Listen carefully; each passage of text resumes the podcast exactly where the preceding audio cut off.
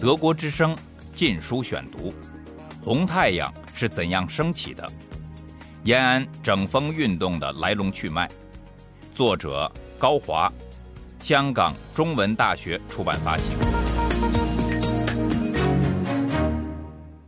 第四十一节：毛泽东手中出鞘的利剑——康生。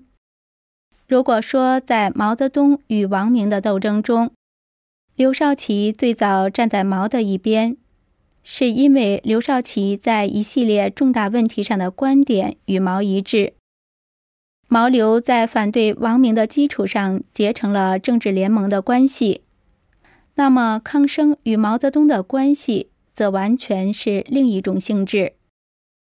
康生是因其望风转舵，出卖王明，和竭力撮合毛与江青的婚姻。以及其所拥有的苏联格伯乌经验，而得到毛的特别信任和重用，继而成为毛手中的一把利剑。毛泽东与康生素无渊源。一九三七年十一月底，康生与王明等飞返延安之前，毛甚至从没见过康生。由于康生与王明曾有过的密切关系。府邸延安的康生，并没有立即赢得毛的信任。毛康由疏远至亲密，大约经历了半年的时间。康生在中共党内最早以赵荣闻名。一九二五年在上海大学读书时参加中共。一九二六年至一九二七年，和周恩来、顾顺章等。一同领导了上海三次武装起义。一九二七年十月，中共中央机关秘密迁到上海后，康生曾在中央组织部、江苏省委组织部工作。一九三一年一月，被六届四中全会后的中共中央任命为中央组织部长。早在三十年代初。康生作为中共肃反专家，就声名显赫。一九三一年四月，顾顺章事件发生后，中央特科的工作机构进行了重新改组。九月，刘沪的部分负责干部组成了有康生参加的六人临时中央政治局，中央特科从此就改由陈云、康生。潘汉年组成的中央特别工作委员会直接领导，指定康生参与领导中央特科，与他在上海三次武装起义期间曾经负责过工人打狗队有关。一九三二年，陈云调任全国总工会党团书记后，康生就成了中央特科的最高负责人。从一九三一年末至一九三三年七月，康生离沪复苏。康生在上海的活动主要就是镇压中共变节分子，以及和国民党特务机关、中央组织部调查科斗法。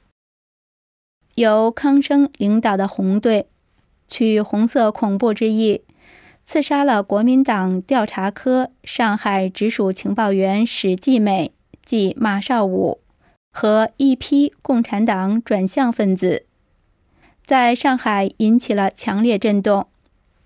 红队成员有王世英、项羽年，即八十年代中共福建省委书记向南之父邝惠安、李世英等人。以后在五十至六十年代，王世英曾任山西省省长。李世英曾先后担任过上海公安局局长、最高人民检察院副检察长和江苏省副省长等职。一九三三年夏，康生因上海环境日趋恶化，无法在沪立足，而转到前往莫斯科，担任中共驻共产国际代表团副团长，成为王明的副手。康生在苏联拘留四年期间，竭力吹捧王明，同时实地学习苏联镇压机关格博乌的经验，在中共留苏人员中例行肃托，成为中共党内为数不多的受过苏联格博乌全面熏陶的专业人士。在一九三五年八月举行的共产国际七大上，康生被任命为共产国际中央执委会候补委员。康生在一九三七年之前的经历表明，他和毛泽东没有任何工作和历史关系。因此，当康生返回延安后，毛泽东在一段时间里和康生只是维持着一般的工作关系。毛变颜见貌，仔细观察康生的表现，在十二月政治局会议上。康生与王明、陈云一同进入了中央书记处，由此参与了核心决策。但是康生长期脱离国内斗争，不可能在书记处内拥有较多的发言权。他的具体工作则在中央职工委员会和敌区工作委员会。毛知道康生是党内老牌的情报和肃反专家。有意发挥其专长，但是毛又让康生兼任中央职工委员会书记一职，在几乎没有产业工人的陕甘宁边区，此职无疑只是一个虚衔。此时毛泽东对康生还不知虚实，只能用这一实一虚的方法试探，等待康生。德国之声《禁书选读》。时年三十九岁的康生，在出返延安的一段日子里，仍深信王明有莫斯科做后台，其地位无可取代。一九三八年初，康生还沿着在莫斯科时紧跟王明的惯性，在延安继续吹捧王明。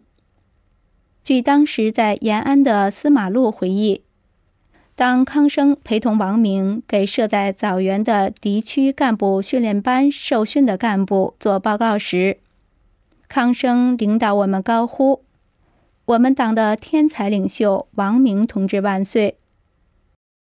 司马禄回忆的这段史实，当发生在一九三八年二月末三月初。因为王明在一九三七年十二月离延安赴武汉后，只是在这个时间内因出席三月政治局会议才返回延安。一九三八年八月，王明第二次回延安时，党内形势已发生重大变化，康生绝不会再呼喊“王明同志万岁”。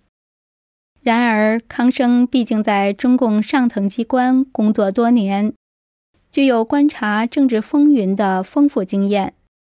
经过一段揣摩和细心的识别，康生发现毛泽东虽然在政治局内暂时处于下风，但毛对延安的一切皆具有极大的支配力。和毛相比，王明在党内、军内并无坚实的基础。康生认定王明绝非是毛的对手，中共领袖必属毛无疑。康生一经掂量估算，马上采取行动，拿出过去的上司王明做投靠毛泽东的见面礼，以换取毛的信任和重用。在一九三八年三月政治局会议上。康生小心翼翼地迈出了投向毛泽东的第一步。康生表态支持毛有关留王明在延安工作的意见。尽管毛泽东、康生、任弼时在会上提出的这项动议，因大多数与会者的反对未获通过，但是康生的试探的目的已经达到。在毛泽东暂时处于少数的时刻，助了毛一臂之力，从而获得了毛的初步信任。康生在三月政治局会议上投给毛泽东的一票，立即带来了立竿见影的效果。一个月后，康生被委任为中央党校校长，离开了冷冷清清的中央职工委员会。从三月政治局会议至六届六中全会召开的半年时间里，康生加紧了和毛泽东的联系。康生和毛泽东、张闻天、刘少奇、陈云采取联合行动，以中央书记处的名义或他们五人联名的形式，不断向以王明为首的长江局提出批评性的意见。康生已愈来愈明显的和王明拉开了距离。康生虽然已经逐渐获得毛泽东的青睐，但一时还未握有实权。不久，康生力排众议，全力支持毛泽东和江青结婚，从而一举获得毛的完全信任。康生的政治前途从此出现了重大的转折。一九三九年二月，毛泽东正式任命康生担任中央社会部部长兼情报部部长、敌区工作委员会副主任。康生成了中共情报和政治保卫工作的最高负责人。毛将瑞金时期长期担任政治保卫局局长的邓发打发去中央党校做校长。而将此重责委之于康生，一则显示毛对康生的信任，二则分散了周恩来对情报工作的领导权。周恩来此时兼任敌区工作委员会主任，在毛泽东的庇荫下，康生迅速成了延安炙手可热的人物。以中共的苏联十月革命后肃反机关契卡的首任领导人吉尔任茨基自居的康生，很快将延安的保卫机构分门别类建立和完善起来。社会部开始在延安各机关、学校秘密布设情报侦察网，吸收可靠党员担任网员。一九三九年。中央社会部在延安敌后工作人员训练班的基础上，又创办了一个培养情报人员和肃反干部的秘密学校，对外称西北工学。康生实际上是该校的校长。显而易见，康生之于毛泽东是极其重要的。以毛之多疑善变。